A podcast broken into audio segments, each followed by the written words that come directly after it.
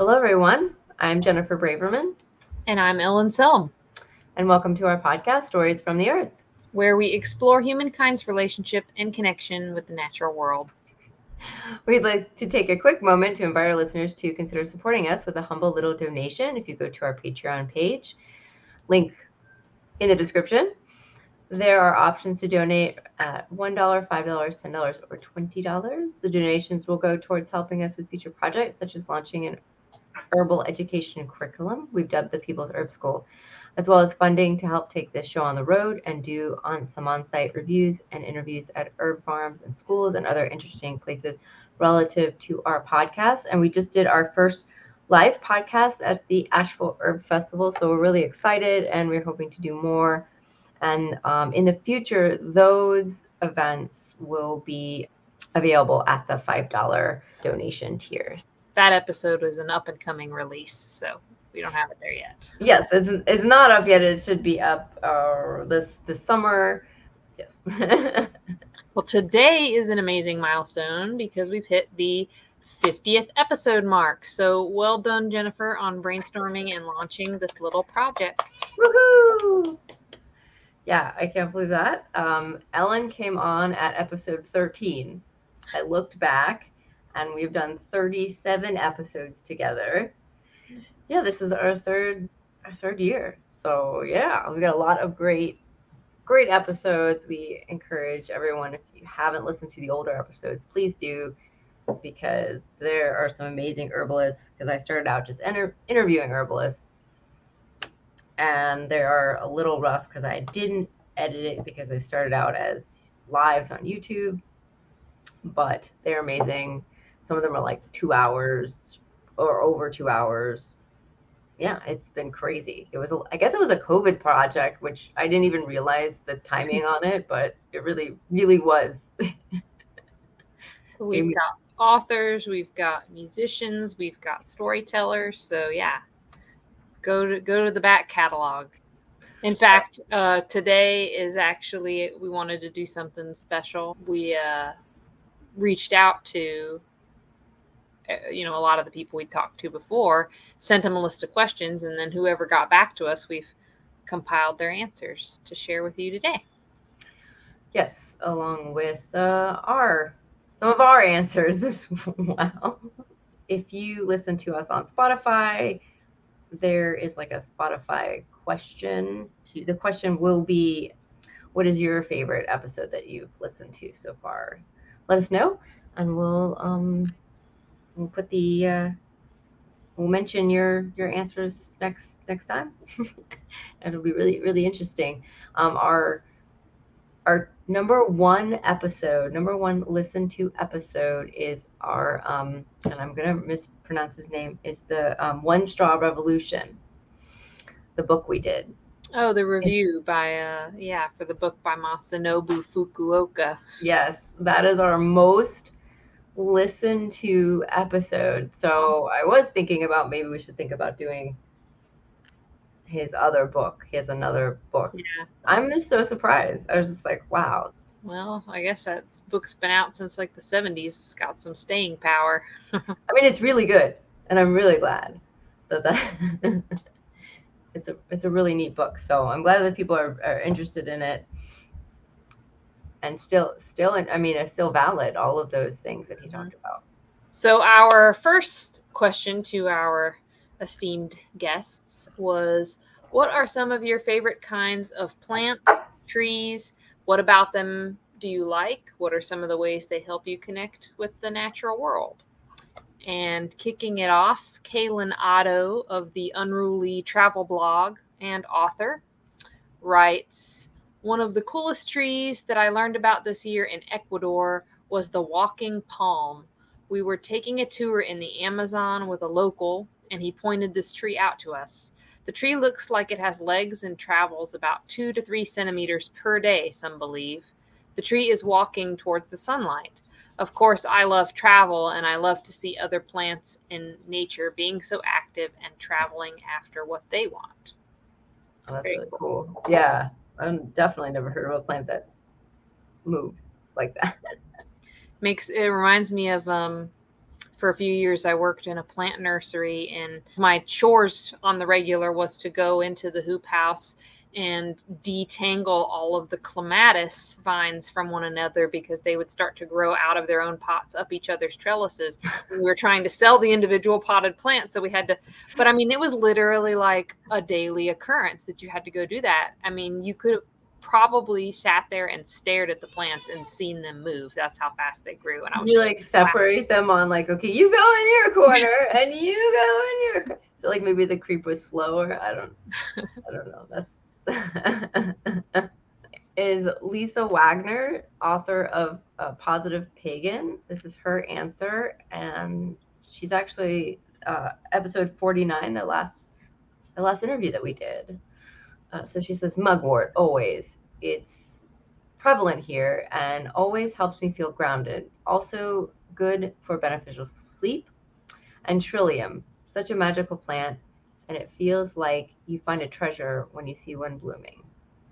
Oh, I love that she put it that way because I grew up, you know, down the mountain from here. So one of the first times um, that I went out for a hike after having moved up here into the mountain, this was over a decade ago. So excuse my ignorance, but I I found some and I thought, wow, this is such an awesome plant. And I didn't even know that it was like something that was so um, known in the Appalachian Mountains at that time. I just knew that it was, like she said, very magical looking. And I decided I would transplant one uh, into a planter bed next to my apartment. And it was in full sun in a brick planter up against a brick wall. and that thing melted.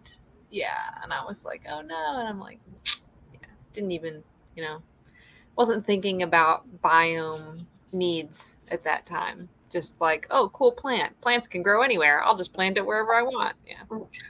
right. When you're just first sort of, I guess, learning and encountering plants, some things you just don't know to think about. and some treasures are better left untouched. Yeah. I mean, you only got one. And so not too much harm. I mean, maybe to that plant, but uh, not too much harm done. You were careful about about that. Well, conservationist and climate activist, and my little sister, Kat Selm, writes My favorite flower is the bottle gentian. I love gentians in general because they're gorgeous and most of them are colors and shapes that are striking to see in nature.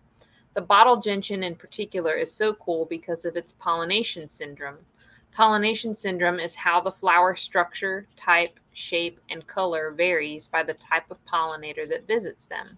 The bottle gentian is only pollinated by bumblebees, as they are the only ones with the strength to pry open the flowers. That's cool. You know, I was thinking I, should have had pictures of the uh, the plants to, you know, pop in here. Maybe I'll be able to get them. So if you're watching on YouTube, you might see pictures of these plants because you might not know what they are. I don't know what a bottle gentian looks like. I'm pretty sure they grow in the mountains around here. I'm thinking she's pointed them out to me before. And most of her love of flowers is from having grown up around these mountains. Because she lives out, she's out west now. Out west. A very different, uh, you know, landscape to have to learn. So very different, definitely yeah, if I can, if I find I'm able to pop in pictures, I will. Everyone can see what those plants look like if you are not already familiar with them.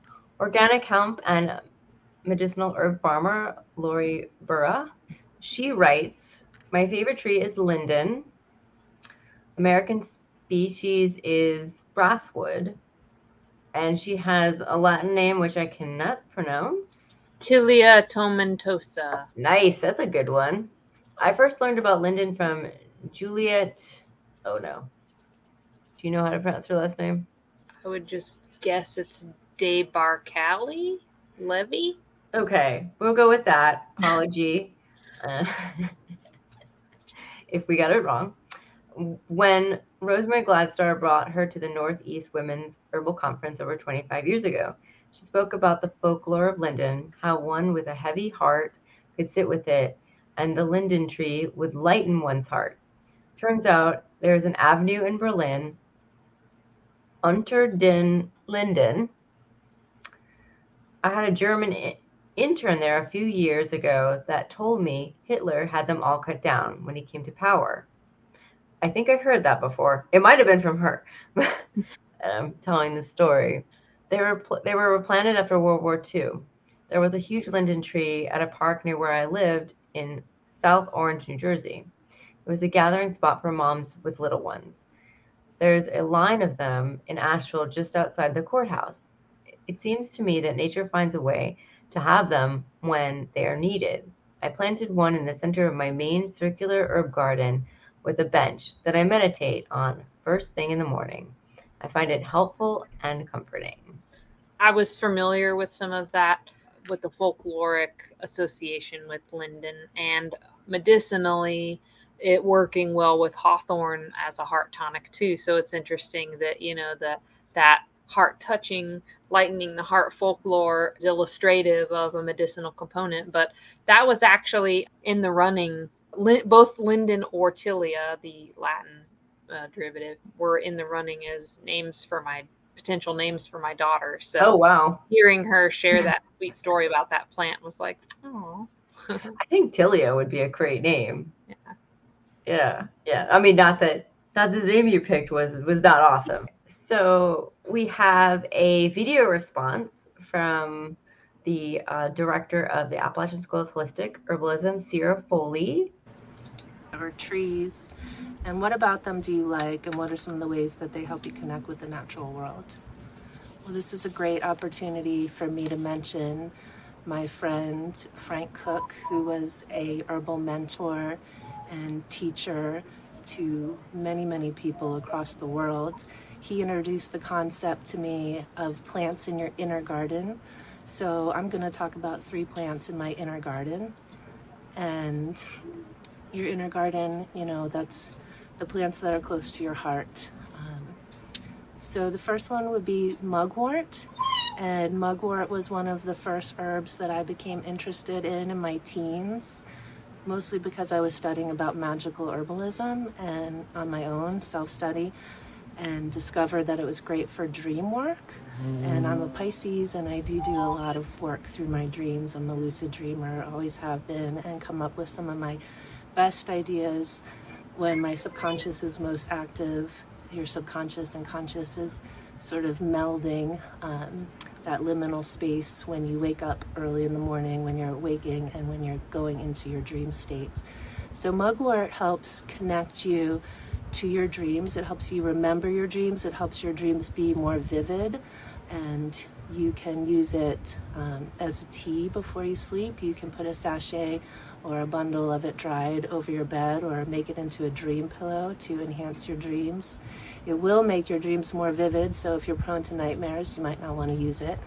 Um, but it's also used to remove parasites in the body, and spiritually or energetically, it helps to remove energetic parasites. So it's great for people who pick up other people's energies or any healers to clean their tools that they use on people. Um, clean your stones, clean your crystal ball, um, smudge your house if you have other people's energy in there attaching to you. And it's just a real magical dream, dreaming herb. Um, you can smoke it as well to enhance your dreams and have uh, light visions. And I used to be on Dead Tour when I was younger, and I remember a friend coming up to me and saying, "Oh, there's Ceara. I know she's got some mugwort we can smoke." So that always uh, makes me laugh when I think about that. But it was one of the herbs that I really connected to first on a deeper level. Another would be yarrow that's in my inner garden. Yarrow is sometimes referred to as a first aid kit in an herb. So it's great for wounds, it's antiseptic, antibacterial, antiviral, great to wash a wound externally or internally for wounds as well. It stops bleeding. Um, so it's a great first aid herb. It's also great for fevers. And the story goes the botanical name is Achillea millefolium and it's named after Achilles. And the story goes that when Achilles was born, his mother made a tea of yarrow and dipped him in it. And the only place where he wasn't covered by the tea bath of the tea, yarrow tea, was his heel where she held him. So that became his weak spot, his vulnerable spot, the Achilles heel, if you will. And it's also said that where Achilles was cut on his heel, wherever his blood dropped, yarrow sprang forth. And soldiers would put a little bit sprig of yarrow in their buttons for protection energetically, but also because if you were wounded, it would help stop bleeding and uh, stave off infection. So I love that story. It actually gives me chills to think of it because it's such a protective herb. It really helps um, protect your energy the flower essence is used to protect people's energy. Also, again, who work with people and take on their energy, um, empaths. Um, okay, and we got a second part, but I'm, and we'll hopefully to match up. Crystal ball, um, smudge your house if you have other people's energy in there attaching to you and it's just a real magical dream, dreaming herb. Um, you can smoke it as well to enhance mm. your dreams and have uh, only place where Let's see if she was cut people's energy also again energetically which we know is there's really no difference um, elder would be my third uh, elder is another herb that has tons of magical lore behind it associated with it. It said you should never cut the elder tree without asking it because it bleeds a red sap um, and it's protected by the fairies and the queen of the fairies. Um, so I really just you know, we know elder has become popular as an antiviral, and it is really one of our strongest antivirals in nature and most effective. And it's gentle as well, as a lot of herbs are gentle and powerful at the same time. Um, you can also sleep under the elder tree uh, during May Day or May Day Eve Beltane Eve to see the Queen of the Fairies. And I have just a beautiful stand of elder that just volunteered itself in my yard. And I really just love it when certain plants offer themselves up to me and make themselves known for me to work with and go deeper with. And it's just really empowering, especially during COVID, to have this plant that's so effective for viruses um, on hand in the yard, great for fevers, the flower as well. Um, and we know from Harry Potter that the Elder Wand is actually extra potent as well. The wood has been used uh, historically uh, to protect the home, to protect babies in their cribs, so lots of magic as well as practical uses with elder. So those would be three of my favorite plants in my inner garden. Nice. Yeah. Lots of uh, detailed info there. That's awesome. Yeah. Well, she's a, like the story, the Achilles story. That's cool. But she's a teacher, so you can really, really yeah. tell it. yeah. Yeah. I got to. I think she's her school is going on all online um, now. It used to have a physical location here in town, and I that was one of the first schools I well the second, probably the second, well, the, the first official school I I went to, way back, way back when. so I I still have my notebooks and everything. I still remember that was the first time I met her. I don't know if she remembers me, but because it was from from then because it was such a long time ago. Was she teaching at that point? Yeah. And we went to we got to go to her little her house. Um, and which was really fun. She's a little um just do a little plant walk or something. a little cabin, and yeah, we did. We did. She had. Uh, that's actually like really the first time I heard about mugwort and uh, I remember comfrey, and I remember she told a story where like the comfrey accidentally got mowed over. And if you mow a lawnmower over comfrey, you will get a lot more comfrey. I wish it didn't didn't, It didn't wasn't- work. Mine wasn't so lucky. Oh It, no! it accidentally got hit, and it uh, it never quite recovered from that. I didn't have um as much story anecdote for my answer as I would like. It was more just like, oh, but I like this. Oh, but I like this. Oh, but I like this. Oh. Um, so I, and it, this came to mind just mainly because of the time of year. But um, I, I really love weeping cherry trees, especially in bloom. Um, followed closely by the pink dogwoods, and I'm not even the hugest fan of the color pink, but something about these delicate pastel shades as some of the first things that pop out in the spring. It just makes my heart so happy and I, I seriously point out every weeping cherry that i see to whoever's nearby to hear me and and i get weeping cherry envy and i say things like whoa look at that specimen there it's amazing every single time. And then maple trees those have always been comforting to me probably because one of the first houses we lived in when i was little had two big ones right in the front yard that I played under a lot. And I would jump in the leaf piles that my dad would rake and stuff. And, you know, maples get some of the most vibrant color, at least around here in the fall, which is also cozy to me. And, you know, what's cozier than pure maple syrup, right?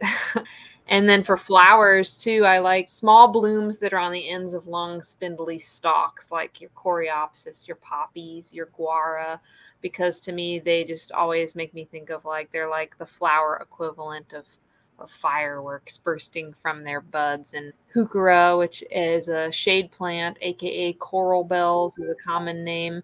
They kind of marry some of those aforementioned traits where they get the various leaf colors as well as the small flowers on the tips of spindly stalks. So that's just all aesthetics though. That's just like seeing it makes me happy. As far as more commonly viewed as useful plants, I'd probably have to say that some of my favorites are the ones that I ended up liking enough to get tattooed around my ankles going up my legs. And that's all ones that I've had luck with and an affinity for personally, medicinally. And that stinging nettle, maca root, ginseng, thyme, mullein, dandelion, comfrey. There's that comfrey again, and ginger a whole herbarium.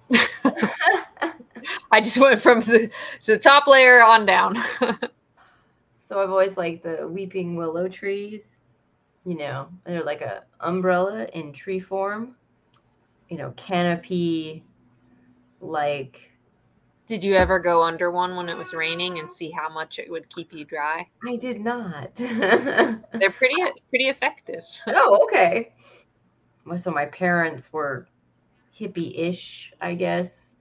And we lived in Brooklyn when I was younger, and they belonged to a bungalow colony in upstate New York. So we had a bungalow where we would go in the summer, and there was a pool, and because in the city we had a little backyard, but you don't, and there's the parks, right? But you don't get the nature.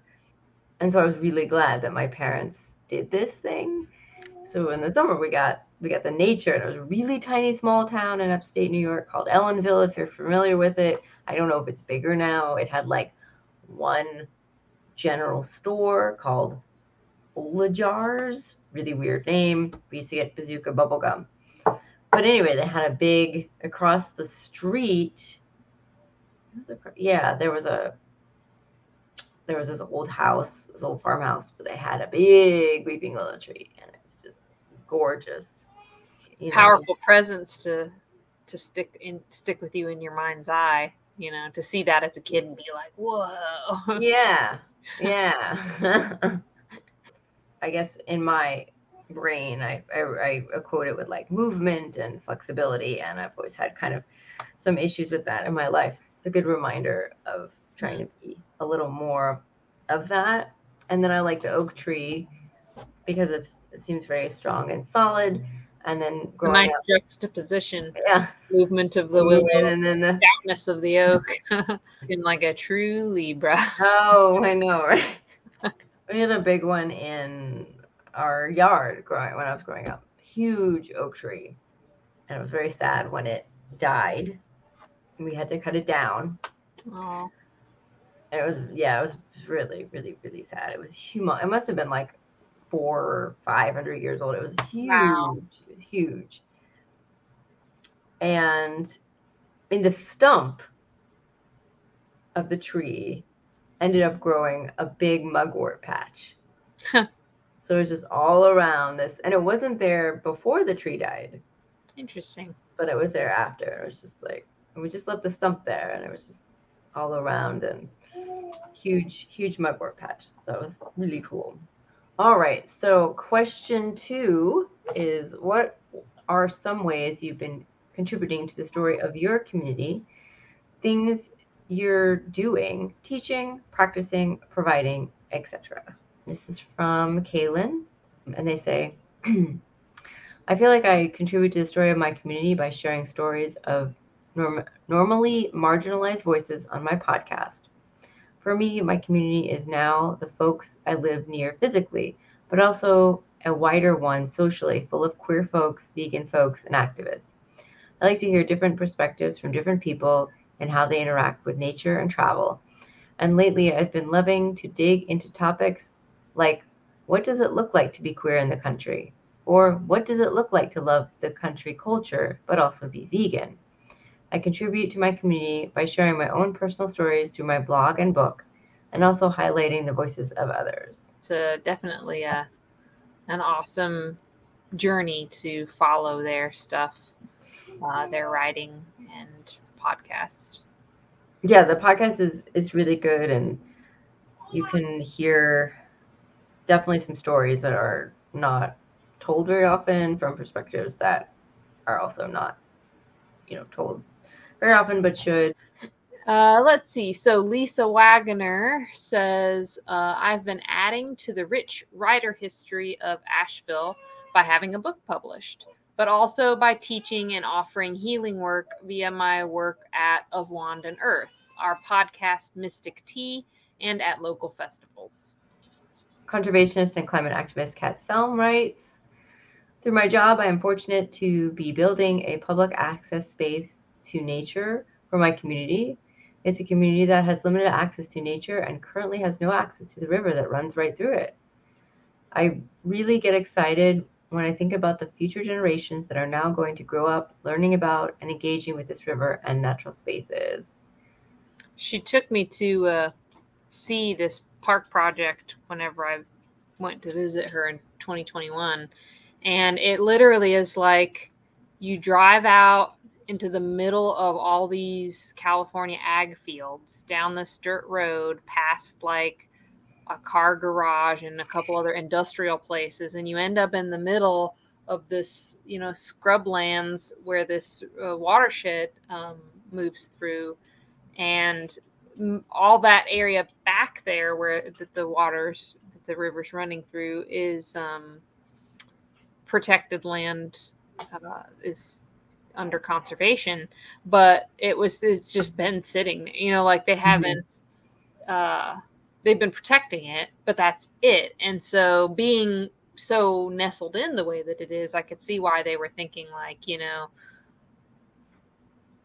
the community can have more buy-in Mhm. that knows why it should care. And in order to know why it has to be able to experience it right? So that's been pretty much i think since she got hired out there so going on a few years now this has been an undergoing project to get it um, to the point where there can be trails and a little picnic shelter and education boards and stuff put out for public access purposes and they've done some community days and already and had like sneak previews you know picnic Yeah. stuff they've hosted for the community to come out and see and it's it's gotten people excited because they're like oh i didn't even know this was back here you know and so yeah they they officially will be opening it this year. We're supposed to go do a, a family trip out there later this year to actually go see it in its final officially open state so that'll be exciting. That's so cool. Maybe we should have her on again to chat about this project. I don't know. show some pictures. What what, are- what, are- what updates from our guests. What have you been up to? That'd be fun. Slideshow.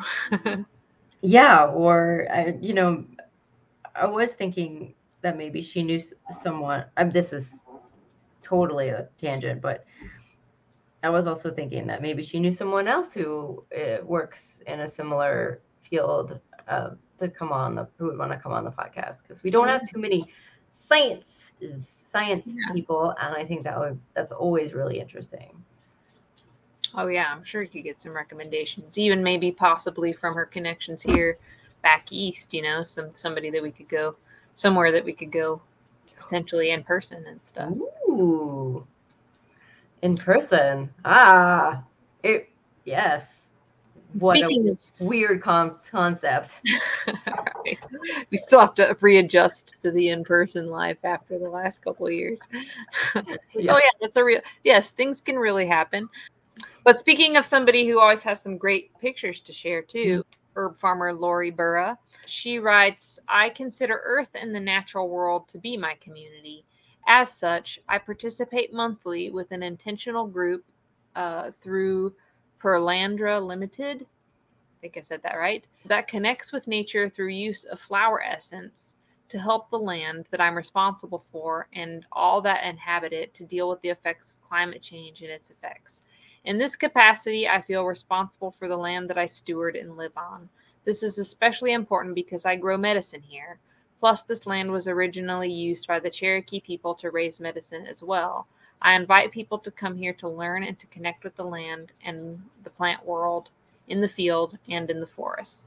You can look up Herb Mama is her business name for the products she makes, um, and then Greenheart Gardens is the name of her farm in Candler, North Carolina, and she does take WWOOFers and teaches classes out there and stuff like that. So and, and periodically calls for like I need someone to help me do this. So help just me with the straight, harvest. straight out volunteers. You follow her on her social media, you'll see her uh, very occasionally post that. I'm. Uh, you could also probably just contact her, say I want to help out. She's going to be working with Yale, Yeah, so we're pretty excited to hear that. she got invited to be a, a guest teacher about forest farming through Yale University. Well, how do you follow up that act? Um, I've I had been running my own business focused on holistic health and offering various community events out this way, you know, celebrating music and art and other things that can help, you know, have a happy, healthy life in addition to urban nutrition classes. But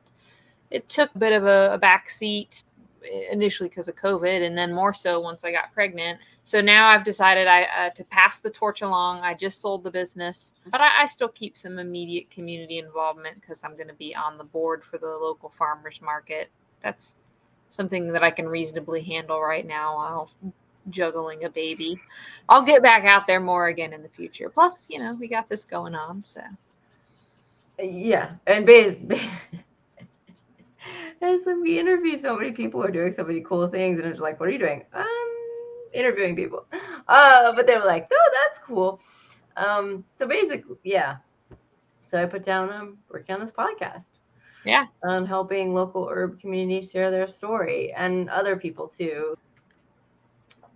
we hope to keep keep the mix exciting. Yes. Yes. So, question three share an inspiring, beautiful moment that you experienced uh, in, with, or from nature. And Calen Otto says, A beautiful moment I experienced with nature.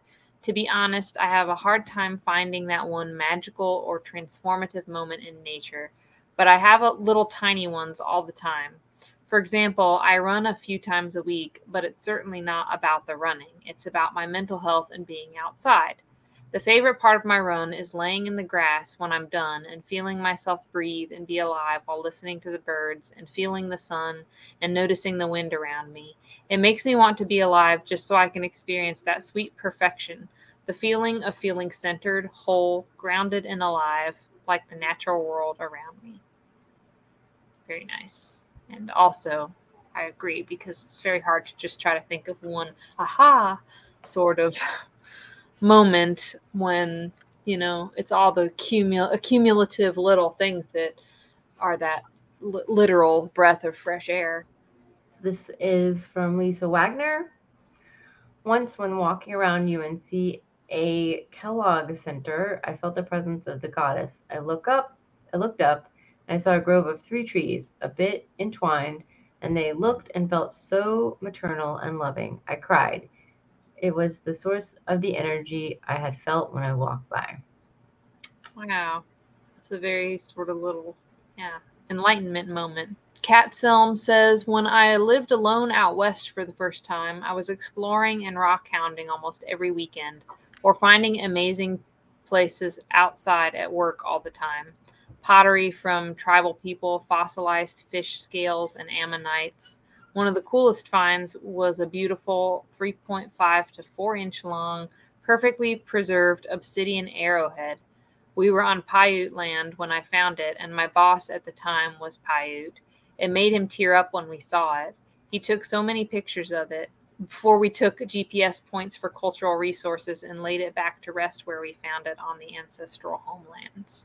If this is the job I'm thinking it was, I know she had at one point had to go out and mark wherever there was particular at-risk species that needed to be preserved and protected from drilling operations going on and stuff. But because they were out in the bush country as such, they would find neat things like that. Lorri Burra writes, I work with nature as an equal and intelligent partner, and Pan, the Greek god of nature, as the head of the all, sorry, as head of all the nature spirits. I was at a dear friend's house on a lake with our children. My friend was watching the kids so I could have a break. I wasn't sure Pan existed, so in my meditation, I asked Pan for confirmation of his existence. Rather quickly, I heard psst. When I looked up, there was a cloud that clearly resembled the pictures I'd seen of Pan looking down on me. It was a goat head with horns, curly beard, and a mischievous smile. The expression on Pan's face quickly turned stern, and clearly heard him shout, Get inside now. The sky suddenly turned dark, and while we gathered the children, there was some fierce thunder. We barely made it in time when it began to rain very hard. My friend who had lived here for 20 years said she had never seen rain come in so quickly or heard it rain so hard. I understood clearly and hadn't doubted since, although I'd have Pan help me with the weather. That story's like, uh, oh, I'll show you. How about this? oh, yeah.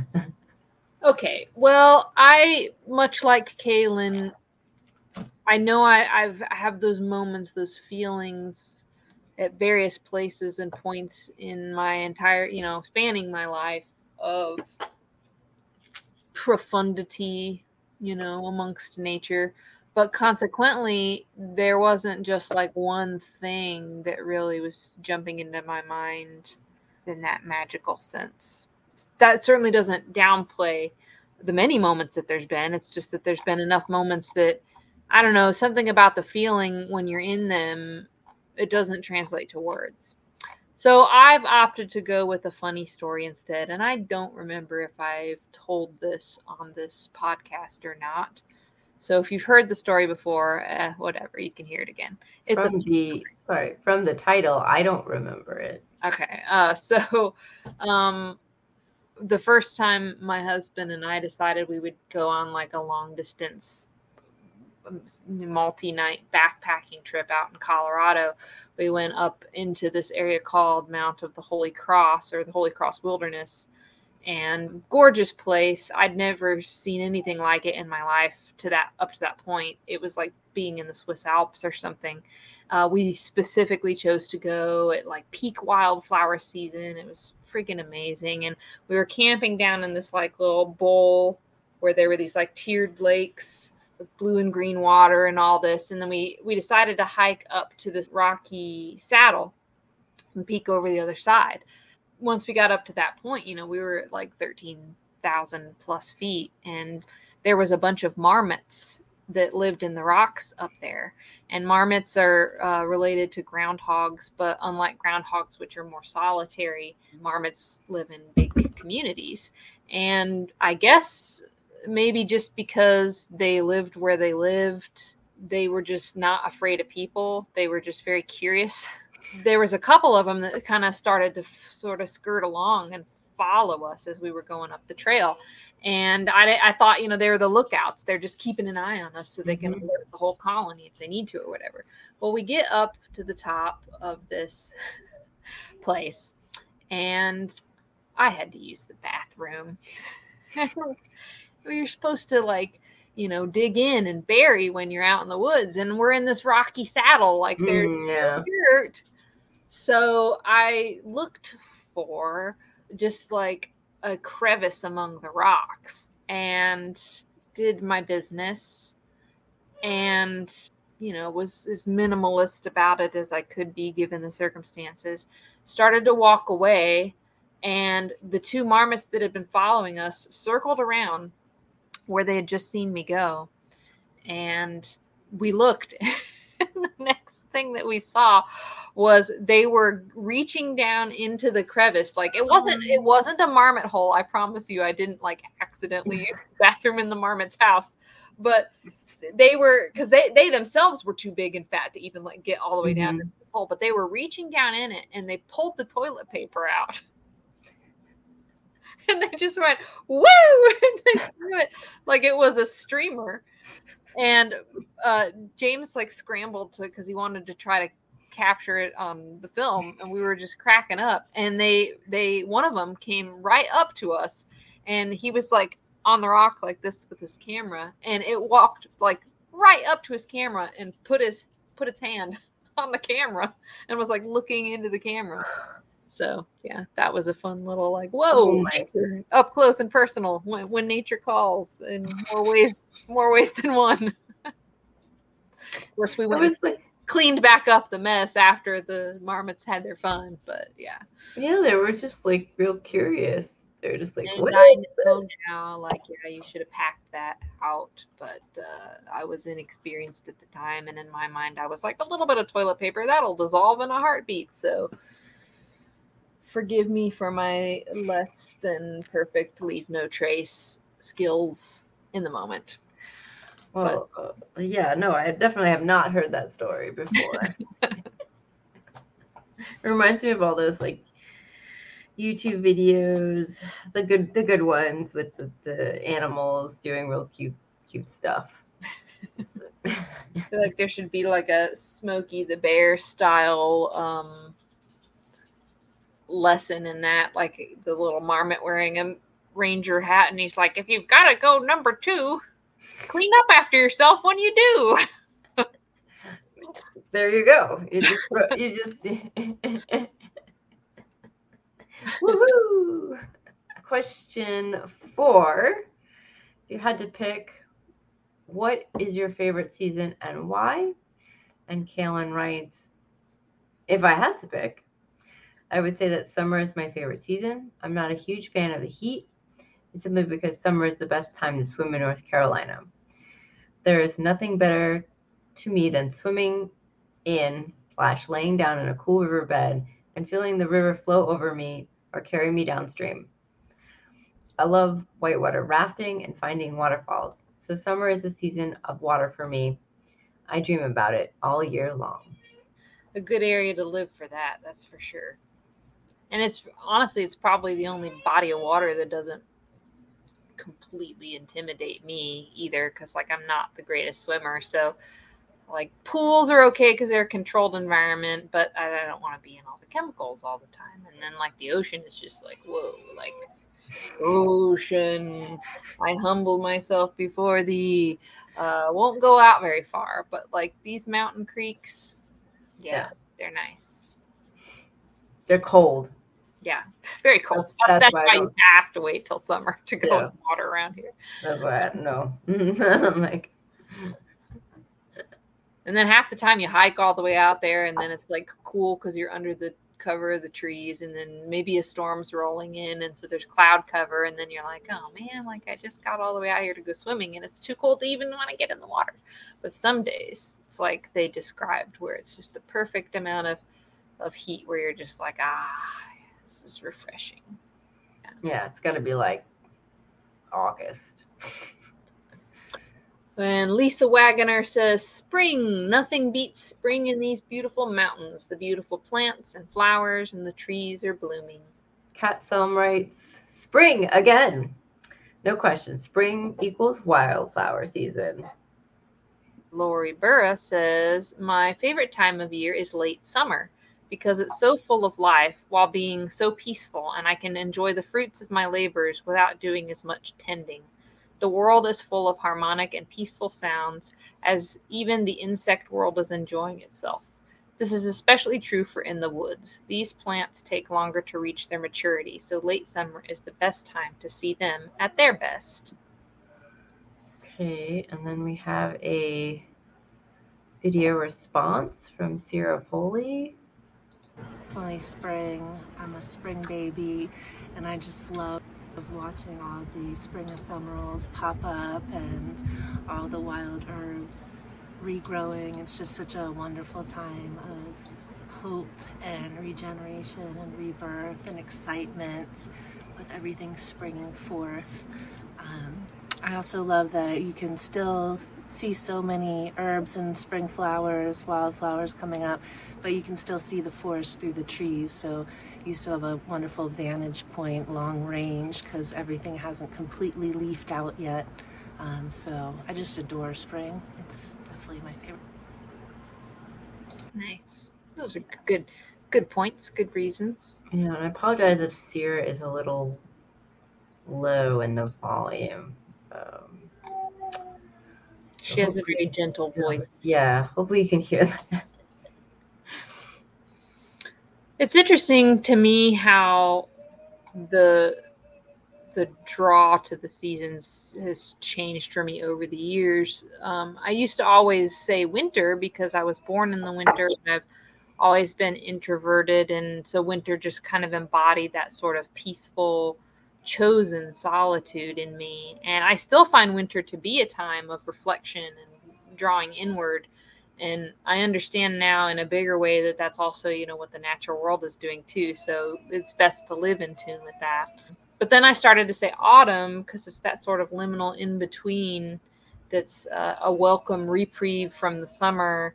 And uh, somehow it's also more consistently warm and cozy and inviting compared to winter. Winter's a little more um, standoffish in a way, I guess. But autumn feels more like a time of loving and sharing. So it's no wonder that so many cultures have harvests and Thanksgiving type celebrations at that time of year.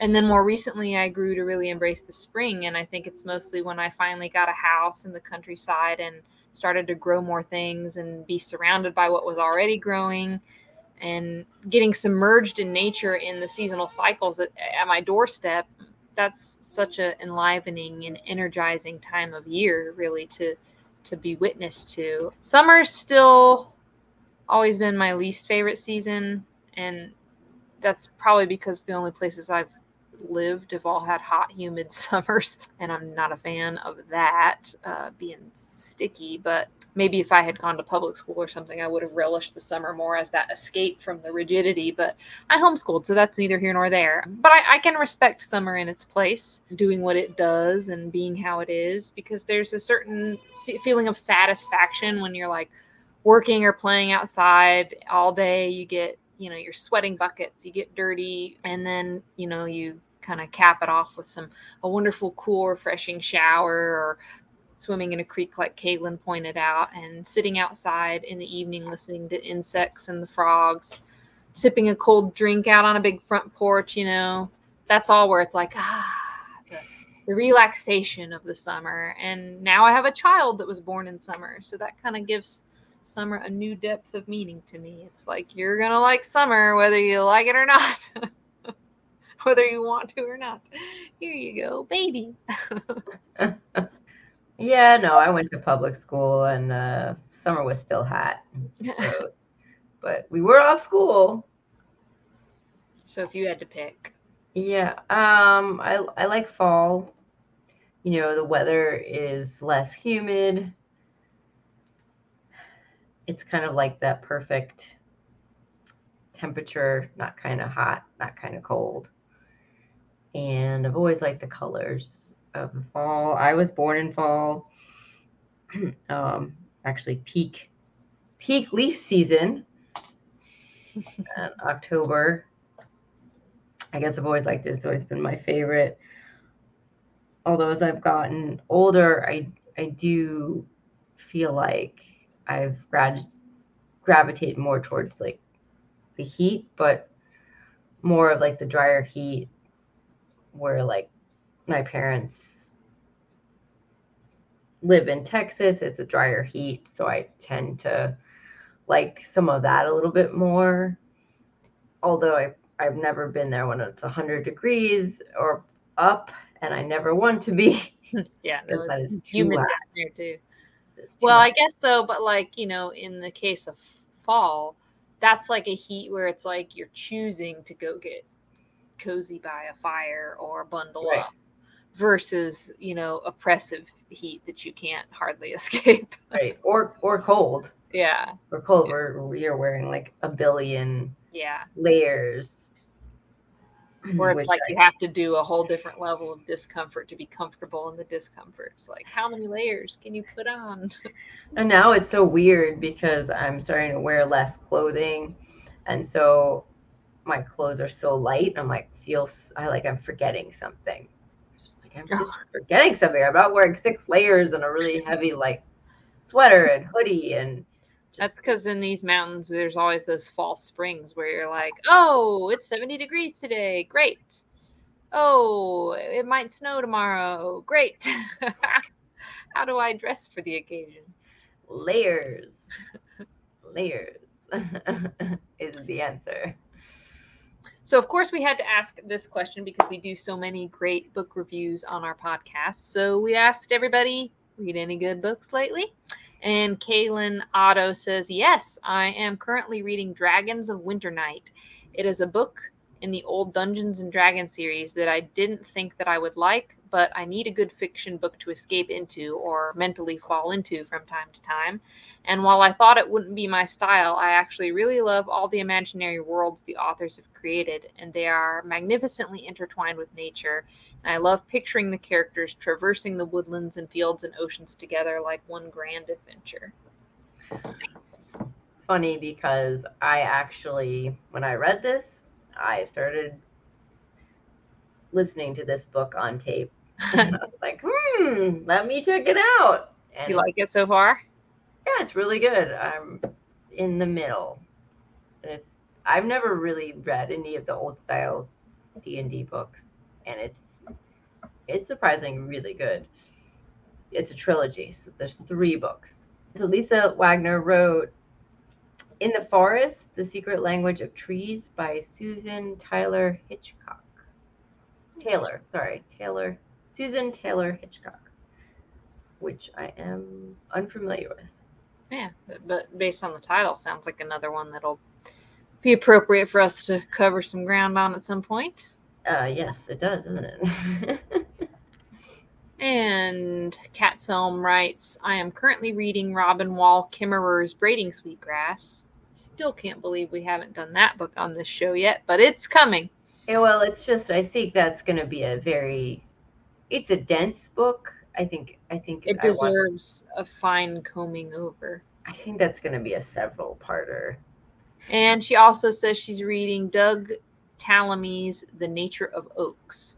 The last chapter that I read of Braiding Sweetgrass was about Robin's college professor mother who formed an unlikely friendship with an elderly Southern woman who lived in poverty. They shared a mutual love of gardening, and Robin's mother ended up being her chauffeur and even recreated a special Christmas memory for her friend. It reminded me of how my dad raised me and my sisters. He had many unlikely relationships, taking nearby mentally ill neighbors to the store and generally being a good Samaritan at a level seldom seen. And uh, yeah, that's definitely something that's passed on to us. I feel like me and my sisters have had some of those wayward relationships of people in passing that we've just helped out because we saw that action taken uh, with my dad. I remember that chapter in, in Braiding Sweetgrass for exactly the same reason that she mentioned. So that's cool that she got that out of it too. If I'm remember correctly, I think it was the chapter on the witch hazel, and it was a tearjerker. It's a really good one. I usually don't remember that part, but the book is incredibly dense. I listened to it once and I'm in a second listen to, but I haven't picked it back up. Every time I listen to it, I'm crying, and so it's It's when I'm like read one chapter, I'm like, okay, I'll have to come back. I'm totally fine. You know, I'm at I'm at work and I'm like, which when we were all wearing masks was much easier to hide. No, you the top of the mask is catching your can't dry, even soaking it. up your tears. Lorri Burra writes, I have been reading and working with Perelandra's garden workbooks to help me plan my gardens for the season. I've also reread The Midwife's Apprentice because I love how it, it works herbs into its stories. I would have loved society to be more open to mid, midwives so I could have been one. So we have a, uh video response from Ceara Foley. Earth Conservation Corps. Hold on, let me. Great There we go. Reading right now is Bird Brother by Rodney Stotts. And this was written by a man who began his journey with falconry, uh, mentoring and working for my uncle Bob Nixon at the Earth Conservation Corps, which is a nonprofit that um, employs local at risk youth to help clean up the environment in Washington, D.C., and our, na- in our nation's capital and the areas around it that are struggling. And they help to clean up the Anacostia River and bring the bald eagle back to DC. And it's the story of how his life was essentially changed by being in nature. And it really just makes me proud of my uncle. And um, my uncle was a father figure to me. And um, he really just inspired a lot of who I am today, and um, so it's really sweet. And he mentions my grandmother, who's also a big inspiration to me in the book. And one of his falcons is named after my grandmother, Agnes. Um, so it's really wonderful to be reading this right now. Oh, okay. I guess I cut off a little bit. We had some technical.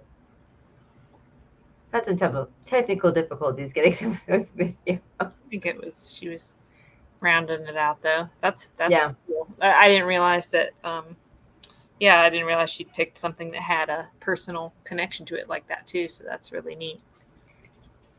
My most recent read to completion has been Hunt Gather Parent by Michaeleen Doucleff.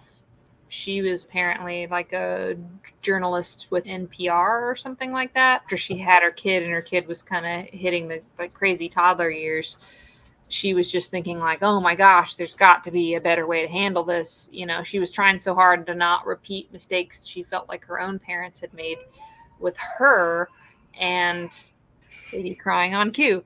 Um I guess she pitched the idea of the book and got permission from her work to to take it on where she basically goes and with her child who's only like a couple years old at the time she and the child go and stay with these um, remote communities in uh, a mayan village in south america um, and then a tribe in a, a bush tribe in africa and an inuit village in like the high arctic circle and stays with them each for like months and just to learn their parenting styles and she kind of comes out of it learning that there is sort of some universal truths that that one could probably then surmise are historically human parenting traits versus what a lot of people at least in western cultures look at mm-hmm. nowadays is really you know only been around for the last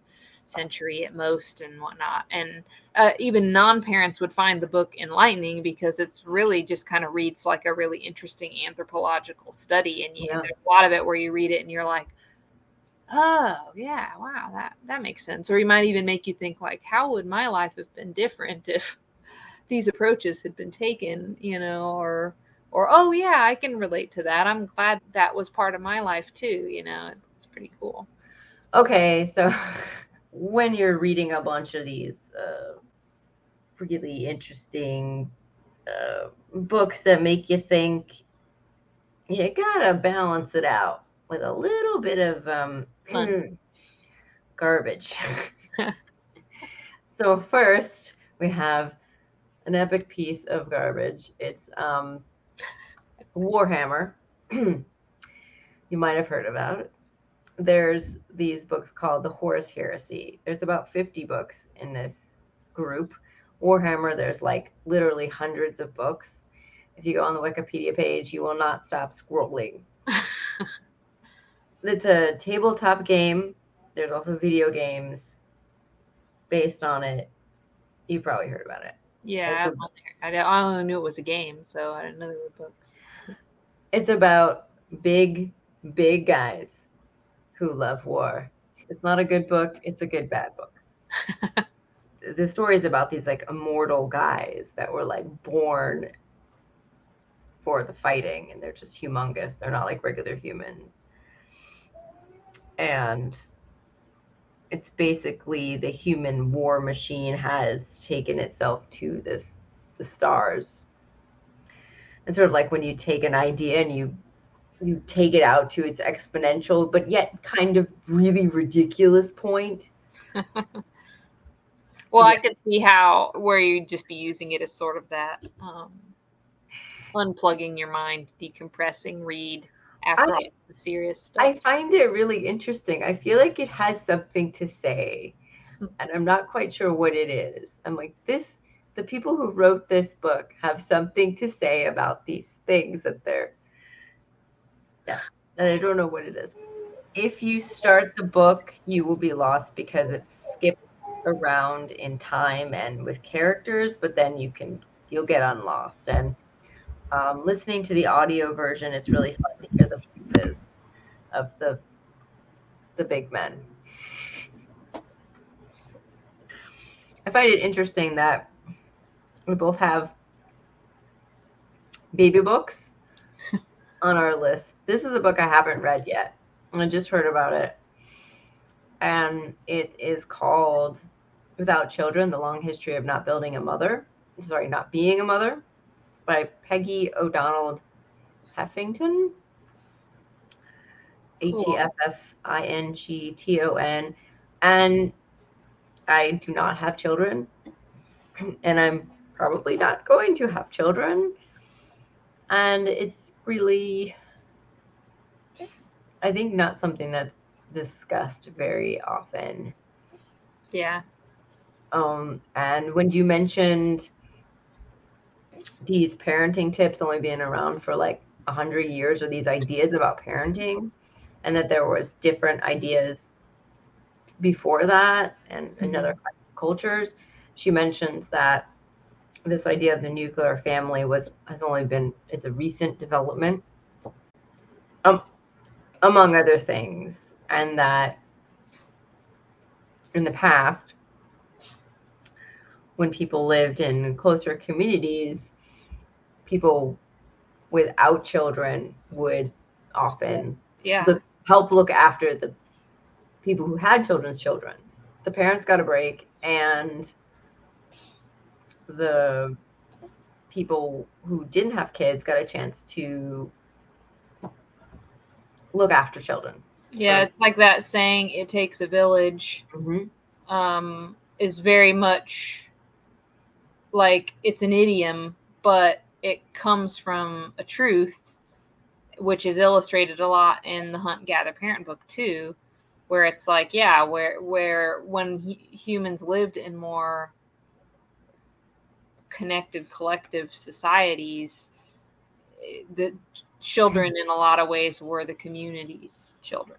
You know, they were the they were the the longevity of the tribe. They were, you know, they mattered to everybody because it was the imprint of of survival in that sense to the whole community. And it's kind of it's definitely kind of a shame that we've lost touch with that in in in our globalized approach to things. Yeah both for the parents and the people who don't have children yeah but well because i feel like it created a at least in sort of quote unquote modern Western civilizational models, it's created a, a disconnect. You know, it's like we end up in this it, with this issue now where some childless people hate children and or there's disrespect for elders. Mhm. You know, it goes both ways because I don't know. I almost think that that probably funnels down a little bit more to the, the sort of me, me, self absorbed thinking of whatever capitalist, etc. societies. If even the childless person doesn't get the opportunity to interact with generations before and after, it's like it's taken a piece out of the human puzzle, the human Mhm. story, you know? Yeah. But it's important that a book like that be written too for the cultures that transitioned away from that sort of communal model are also the cultures that invented the stigma of like the only thing a woman's worth is, is for Mhm. marrying children, you know, and that you should feel obligated to do that and that somehow you're less of a woman if you don't. And that, you know, all that's a bunch of bullshit. Assuming based on the title of that book that probably going to delve a little more into why it doesn't stand to reason that that should be any sort of obligation by any means. Take away that support from the people who have kids. It puts a lot of pressure on them. They're by themselves raising a child, which probably is more difficult than raising a child in community. Occasionally listen to NPR, so it was uh It was mentioned on there. yeah, it was mentioned on there on this show called 1A. They had a lot of women calling in and a lot of women writing in. I don't remember anyone mentioning health reasons, which is my reason, but also financial reasons is another, environmental reasons. But apparently, the statistics is I think it's like 40% of the new generation are not going to have kids for Mhm. any reasons, and a lot of them are financial. So I actually stumbled across an article just recently, that, and I feel like there's probably been articles like this forever as sort of some weird scaremongering tactic because that's what it reads like. But it'll be like millennials aren't replacing themselves at the same rate as previous generations. So there's actually going to be a dip in the population. Ah! I mean, I think it's fine. Like, you know, it's a big world, you know, like I don't think we need to worry about that at all. I mean, in that sense, yeah, but I I think that if people or want kids and then they can't have them for certain these reasons, I think that is an issue on a personal level for for them. Yeah. Oh, yeah, for sure. Um, for sure. But I think that if people don't want kids or if they do want kids, I'm fine with whatever happens. Sometimes it just doesn't happen. You just don't. Sometimes it does happen and you didn't think it was going to happen or you didn't.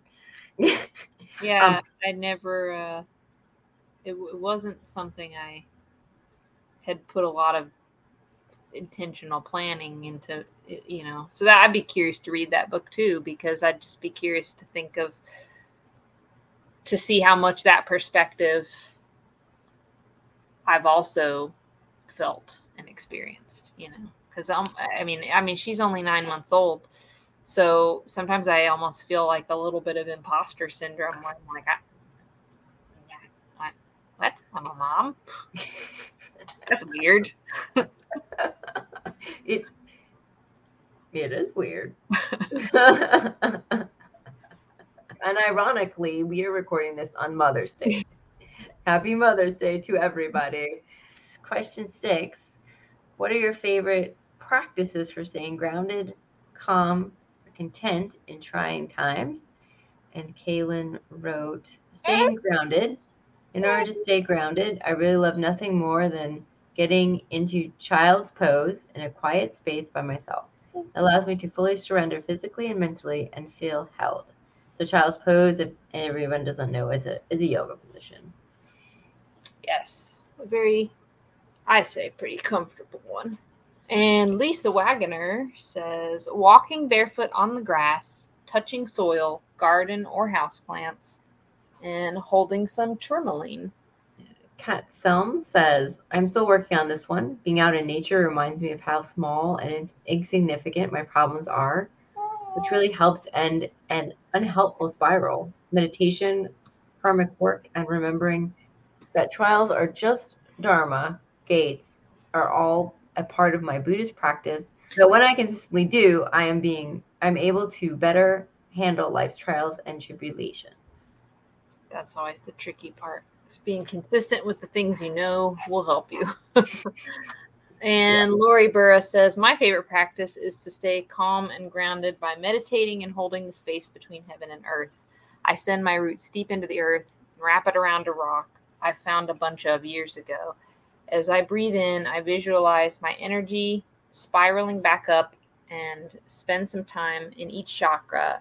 And after my crown, I send it about three feet over my head where I understand the higher self to be and when I breathe in, I send the energy spiraling down and back into the earth. I spiral it to the opposite direction with an exhale. I find this to be extremely peaceful and unearthly. So Ceara Foley says The practice for staying grounded in trying times is being in or around water, walking by the river, sweet lullaby, um, swimming, fishing, uh, even just doing dishes, just putting my hands in water. It's scientifically proven that splashing cold water in your face or immersing yourself in cold water helps to regulate cortisol and stress response in the body. Um, I had a beautiful moment floating in the ocean uh, in my 20s where I looked up at the clouds and the trees and everything around me and felt so connected to nature and all of life and so supported uh, as I just relaxed floating and realized that the same creator that created everything living around me created me and not by accident and that I am supported and taken care of without effort just like the plants um, the forest the ocean and all living things. So definitely being in water. And back to books another the next book I'm going to read is Blue Mind, uh, and this is the science on how water um, is so powerful, has such powerful effect on our body, mind, and soul, and how it helps with PTSD, creativity, performance, anxiety, um, compassion, success, and improves our overall well being. So she was just making a good case right there for going and jumping in those cold mountain streams. mm-hmm. Yeah, I find that lot. cortisol. Or even just if I go like just swimming at the at the Y, mm-hmm. um, or I, I take a bath. I pretty much take a bath every night, and it's just something about being in the water. Yeah, it's very calming. I would say that out of necessity I've had to learn breathing exercises in it. And I think it can sound hokey if you don't ever have to do them or haven't done them before. Um, and I just say that because that's kind of how I used to think about it. I was just like, okay, well, I guess if it works for you, whatever. But I didn't know that they actually do work on a physiological level because it's triggering body chemistry that that's calming the nervous system in order to halt that faint fight or flight response. So, yeah, it works. You, you don't just need people to, to tell you that, like, do it, and, and you're like, oh, no, it actually does work. Um, but then also just sitting outside is great too, you know, watching the clouds roll by and having no agenda, just kind of letting whatever comes up pop up and come and go, you know. Relaxing. running, going to the sauna. Oh yeah, the sauna is even kind of another sort of experience of water in a way. yeah, it's but it's that dry and heat, and it's that dry heat. It's like, like the steam room is bad. And when people go to the steam room, like you're crazy. No, that's like hell. like you put Florida in a box. No um, but the sauna is is is real different. For about three thousand dollars, I can have a sauna in my house. Mm-hmm. Life goals. Life goals. Life goals. Yes. um, but also, yeah, taking a bath. And I don't really swim that well, but I've got these little fins, little flippers, and a kickboard and a big noodle and Question seven What values are important to you for crafting the kind of world you want to live in? And Calen Otto writes Veganism. I believe that to heal our natural world, we need to dismantle human supremacy and speciesism. The idea that one, humans are better than all other animals because we claim to be more intelligent, and two, that some animals are more worthy of bodily autonomy, respect, and protection than others merely because we say so. Veganism is a social justice movement dedicated to reducing harm to our fellow earthlings whenever possible, and this protects our health and the planet in the long run. Uh, animal agriculture is the leading cause of species extinction and deforestation, as well as ocean dead zones, and a huge contributor to climate change. Those who truly want to protect the earth should be examining this. I want a world where animals have bodily autonomy and we leave them the hell alone, as well as one where our planet is healthy and thriving. But aside from being a travel blogger, uh, that is Calen's other primary work is in animal rights activism. So, and Kat Selm writes compassion, kindness, critical thinking, empathy, community, egalitarianism, and self awareness. I think if we are to survive hard times as a species, these are the values that can save us. Not that can, that will actually. She said that will save us. That will save us. Uh, Lorri Burra writes I come from a family with many members who survived concentration camps. They always valued love and family above all else. As I said before, I feel the earth is my family, and I envision a day where she gets the love and respect she deserves from us. I see companies having a division that consists that considers their effect on the planet as much or even more than profit. Oh, that would be so nice. um, Game changer. Yep. I see people treating each other as they want to be treated, again with love and respect. Can can there be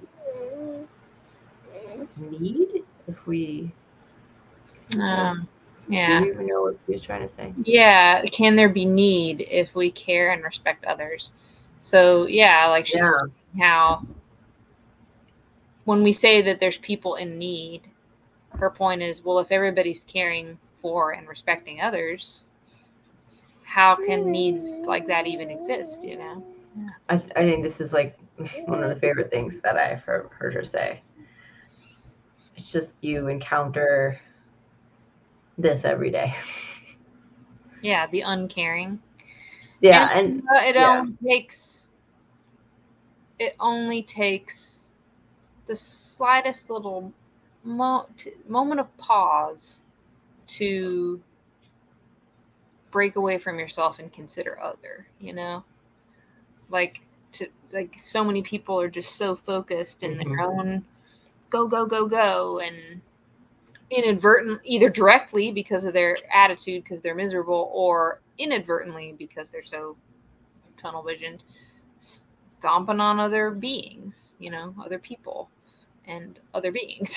Um and, and and if if we just take a breather take a minute step back and be like you know. Mm-hmm. And maybe it's because of growing up in the south or something but you know there's even like debates about like mm-hmm. you know patriarchy in terms of mm-hmm. people holding doors open for you or whatever but it's like Mm, people should hold the door open for each other. People should hold the door open for each other. And that statement can be literal or it can be metaphorical in a much broader sense you know like as a representation of that extended thought to others so here is a video response from Ceara Foley.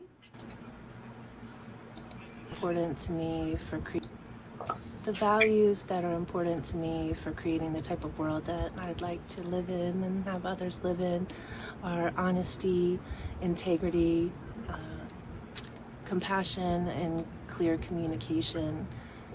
In our modern world of sound bites and so many distractions, I feel like we are increasingly losing um, our abilities to connect and communicate and to learn from each other. So, learning and teaching is another one. Um, and listen to each other and have long conversations and share varying opinions. And I think the more we can practice the, these things, the more authenticity we grow within ourselves, which makes us healthier humans and in turn makes healthier families and communities and the world within which we live. Okay.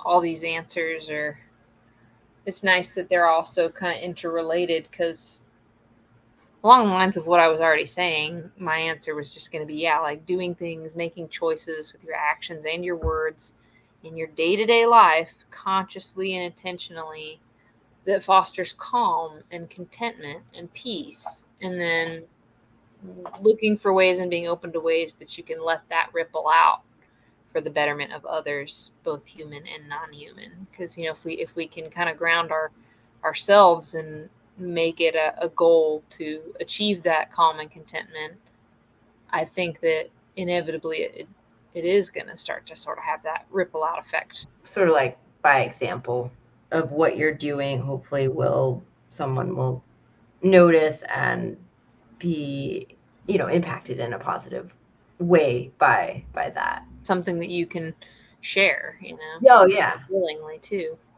There's this idea which I really like about like you want the world to be different, but first you have to sort of have a process where you dream about what that world might look like. And I think that this question kind of speaks to that, where we're all thinking about mm-hmm. the world is this way and. Uh. Right, right. Like it's not enough to just be like, I hate the way that these things are. It's like, okay, well, then if that's where you leave it, then that's where you're stuck, right? Mm-hmm. And then the next step is, but can you dream of what a better story would look like?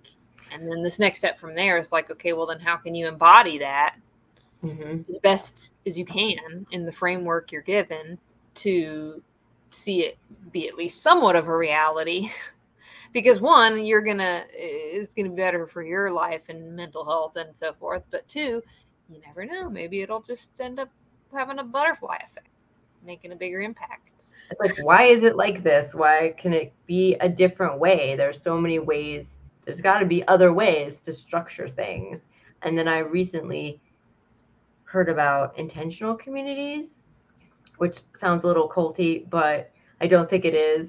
It's um, some people who have gone out and chosen to live together in a community and chosen to do things differently. And then there's a whole bunch of different ones. And apparently there's like a website with a list of them you can go visit and and I was just like that's really interesting because they're they're trying to live a different way. Strength in numbers. well, that's true because I think some of them are probably doing a lot of some off grid stuff, some other things So you need community to do these things, and you never hear about them. You never hear about these other ways or people even like thinking about them in the society. You're like, oh, it's this way. And everyone's like, well, I'd like it to change and then they leave it at that. Mm-hmm. But we can't change it. That's how things are. That's how things always are. That's saying that's how they're gonna be in the future. That's how they've always been in the past. And you're like, and no. But how it's gonna be in the future, we don't know that. Anyway, so that's what I feel like. That's why this I like this question. Question eight is what is a favorite quote and or words to live by? And Calen says no favorite quote or words to live by. I do love Glennon Doyle's saying, We can do hard things. So Wagoner writes, Have zero expectations. You can only go up from there. And that was her own quote from her book, Positive Pagan. She's so cute. it's by me. I would have done the same thing if I wrote a book. well, I mean, words to live by are pretty powerful if you're fortunate enough to even be swayed you know, by your own word and thought like that. Like that's cool. Yeah. Selm writes, there is a thoughts of loving kindness meditation I do sometimes. And the end line is, may all beings be well and happy. You can't beat that. And you, you cannot. And Lorri Burra says, My favorite quote is by George Washington Carver a weed is a plant growing in the wrong place. Need I say more in this group? and then here's another video by Ceara Foley. It's from the Muppet movie. It's when Janice is in a crowd. They're all hanging out and partying and talking. And then everyone goes silent and it pans to Janice, who's still speaking and didn't realize the room was quiet And she says, So if I, I told my mom if I want to live in the woods and walk around naked, it's my life, okay? Um, so I know that's kind of silly, but I think about that a lot. And it goes back to authenticity and um, integrity. And I really feel the more people live in their truth and the way that their soul really um, leads them to live rather than what they have learned from their family or their upbringing or their generational trauma or society's rules or the television, um, the greater our world will be. And something that blew my mind about the natural world, there's so many things, but something that stands out is the first time I learned in my early 20s that you could divide and regenerate plants by cuttings. Um, this was just so exciting to me that every like restaurant or public place I went in that had hanging baskets of plants, uh, I would like steal a little cutting and take it home and propagate it. And I think it really just sparked this deep drive that I still have to share plants with people and share the connection to the plant world with people and spread this abundance of nature. Nature is so abundant. Um, there's never a lack. It's just taking the time to tap into it that we um, often miss. So, yeah. I think that was attached to maybe another question. It sounded like at the end, but that's fine. Well, I mean, being, it- like you said, she's a teacher, and it kind of comes through storytelling. You know, it, it went from the quote part, which answered our question, which was the Muppet Muppet quote, but it just branched into that other thought. But it, it flowed. It was nice. I like that. My choice, uh, and it's you know it's hard. I think there's a lot of cool things that I've read and heard, you know, over the years that I carry in me but there's this poem that I've come back to over and over in my mind since I first read it. Uh, it was like 17 or 18 years ago that I first came across the poem, and it's one of those things where I've I, I, there's a, a really good sort of naturalist storyteller I've, I follow, and hopefully we'll review some of his books sometime. Uh, named Martin Shaw, and he uh, encourages people to learn at least you know one song or one poem or one story like like it's learn it like the back of your hand you know uh, in order to breathe life into it and carry it out into the world and pass it on and so forth. And this is one of those things to me. It's from a book called saint nadie in winter zen encounters with loneliness. And the poem is called nothing to prove by uh, terrence keenan. I actually made up a tune to turn it into a song. I don't know should i just quote the poem or should I sing the poem? It's up to you. It'd be longer if I sing it. Mm, okay. So I guess I, in essence time and baby fussing, I'll just quote it. but because we come to spring, both the stakes and the gambler, putting our lives on the table as if life were ours. The light of suspicion in our eyes recalls our own faithless breaths. Swayed by words, we're wandering the wind, looking for evidence of something not quite there, a face, proof we're not alone. You're not alone, my beloveds. You cannot be alone. I am the air you breathe, and you are my very breath, and because of you, I cannot be sad in this world. And what with all the breakdowns and so on, who would say it hasn't been hard going along the way? Do you look up at death there by the roadside, jingling chips of the fates in his pockets, watching us under the cutting north wind, the brilliant moon, the wild white clouds, not so much as there, but beside the point? And if you ask whether I regret starting out, my voice rises like a flock of finches at dawn and blows across the deep blue sky. And it's because of that poem why my daughter's middle name is Finch. Because when it became a surprise, surprise, you're going to be a mom, I'd be like, whoa. If you ask whether I regret starting out, my voice rises like a flock of finches at dawn. Yep, I come back to that a lot. For a lot of things, not just motherhood, but and mine, and I have no idea who wrote it. I could probably, it's like a meme. There's, um, so it's uh, small progress is still progress, slow progress is still progress. And I could probably have looked it up and seen who actually wrote it, but I didn't have time to do that. So I apologize. Um, Well, that's I, such a important statement yes. in our modern harried culture for sure. To not be so hard on ourselves.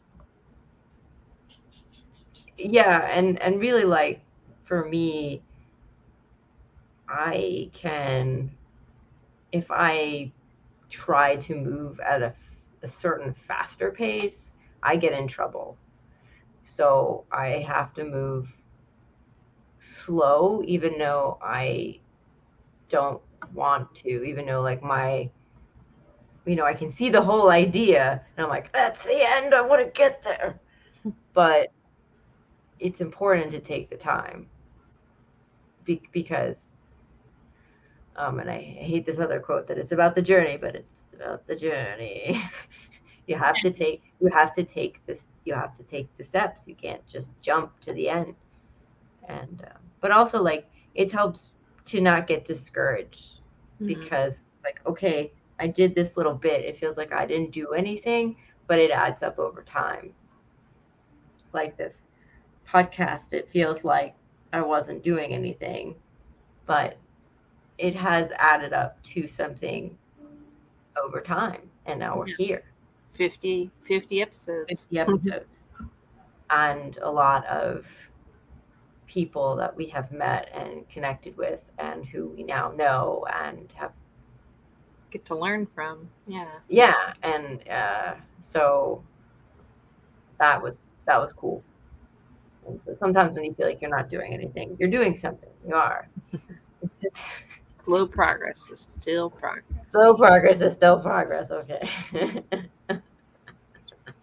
Well, question nine is what is something you learned about in the natural world that surprised you or kind of blew your mind? Um, okay, so Lisa Wagoner writes how incredibly resilient nature can be, no matter what hu- humans do. I watched a documentary on Chernobyl and plant life, and plant life is flourishing. Of course, we have to be careful, but I thought it would it would just be blackened out land. Instead, there are lush forests filled with plants. Nice. Yeah, I remember um, doing the going on one of the annual Appalachian farm tours around here years ago. And one farm that I visited, the farmer was kind of just doing it as a hobby in his retired life. The land he had gotten had been previously used and chemically treated, and he was trying to clean it back up, going back towards organic practices. And he was talking about how he for just like one or two seasons planted cover crop for regenerating the soil. After that you know he was good to go and i just remember feeling like oh wow like he was able to get this land back to this like fertile healthy and cleaner state after just waiting a season or two you know or, you know and gr- growing these other plants intentionally that would do mm-hmm. some of that that cleanup and regenerative work, of course. But like to me, that it, it just you know, oh, only a season or two. Like it sounded so fast. So to Lisa's point, yeah, it's incredibly resilient when you you give it the time and the means. Yeah, and I guess it also depends on what was what kind of chemicals were used on the land because probably some of the chemicals takes longer to deal with, um, and especially with in relationship to Chernobyl. But I mean, I guess you wouldn't want to eat those plants. This is what she was mentioning. yeah, But They were growing, which is that. that do what they need to do. Yeah. And Kat Selm writes, woodpeckers wrap their tongues around their brain to protect them when they're drilling holes in trees. And I also think that it's crazy that oak trees will make wasp galls for the wasps out of their own leaf tissue. So that's interesting. I never knew if it was the wasp caused that to the plant, but she's making it sound like the plant does it for the wasps. So that's cool. that is cool. My answer was going to be, and I here's my problem. I've read too many books. I, for the life of me, could not remember what book this was in because otherwise I would have reread the part to refresh my memory, one, or even read it here to share. But I, I remember enough to just express the shock and awe. Um, there was a book I was reading that was talking about different naturalist things, and um, it was at one point it was talking about this one particular bird that it's here in North America that is just um, was being studied uh, because of its capacity for memory.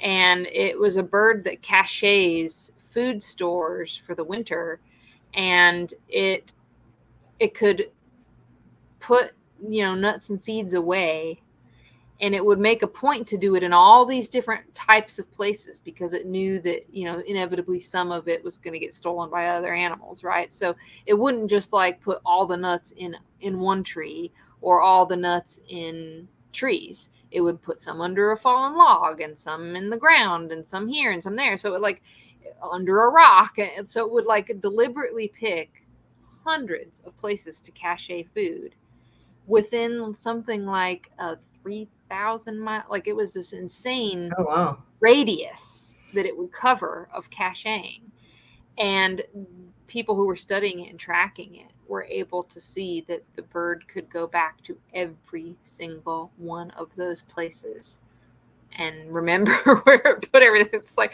how many humans wish they had that ability? you know, like, yeah, it's like, oh my gosh, that is amazing. I wish I could remember what bird it was and what book that was. I'll oh. find it again one day, somewhere on these shelves. Uh, all right, our last question. What is an accomplishment that you're proud of and would like to share? And Calen writes, I've recently started turning my eco conscious travel blog into a business, and that is huge to me. I would one day love to focus on just storytelling about nature and travel and how all of the topics I care about wildlife, natural building, gender and the body, etc. intersect. And Lisa Wagoner says, proud of finishing a book, getting it published, and that is helping people, sharing our community via the podcast Mystic Tea as well. Kat Selm writes, I am proud of that my climate coalition got our city to start developing more sustainable and energy efficient housing by convincing developers to build this way. We pivoted to focus on developers when we saw we weren't getting much traction from city council. And so far, it has been a successful strategy. Awesome. Yeah, it sucks that it seems like a lot of times politics are so entrenched that they don't want to rock the boat and risk their losing their next election. So it's like, okay, well then go go to the people actually doing the building. That that makes sense. Lorri Burra says, I am most proud of the three children I raised. Each is a productive member of society striving to make the world a better place. It was a long, hard road, and I wasn't always sure of it myself. Now that they're adults and actively involved in a variety of careers, I see that my, my influence in each of their hearts, and I think each of us has a responsibility to make the world a better, better place because we were here. All so right. We thought to end on as we record on Mother's Day too. I know. that worked out. We would like to thank everyone for listening, and we would love we'd like to thank all of our awesome respondees um, for for con- for writing their um, very thoughtful answers to our questions, allowing us to share them today all of the people that wrote, we have interviewed on the podcast. And you can follow us on Spotify and Apple Podcasts, YouTube, Facebook, Instagram, and TikTok. You can support this podcast by leaving us a comment and review on Apple Podcasts. Um, or if you'd like, you can go to our Patreon page. We have uh, tiers at $1, $5, $10, or $20. And the donations go towards helping us with future projects, such as launching an an herbal educational curriculum we've dubbed the People's Herb School, a program designed with affordability and accessibility in mind, as well as funding to help us take the show on the road and do some on site reviews and interviews at herb farms and schools and other interesting places relative to our show's theme.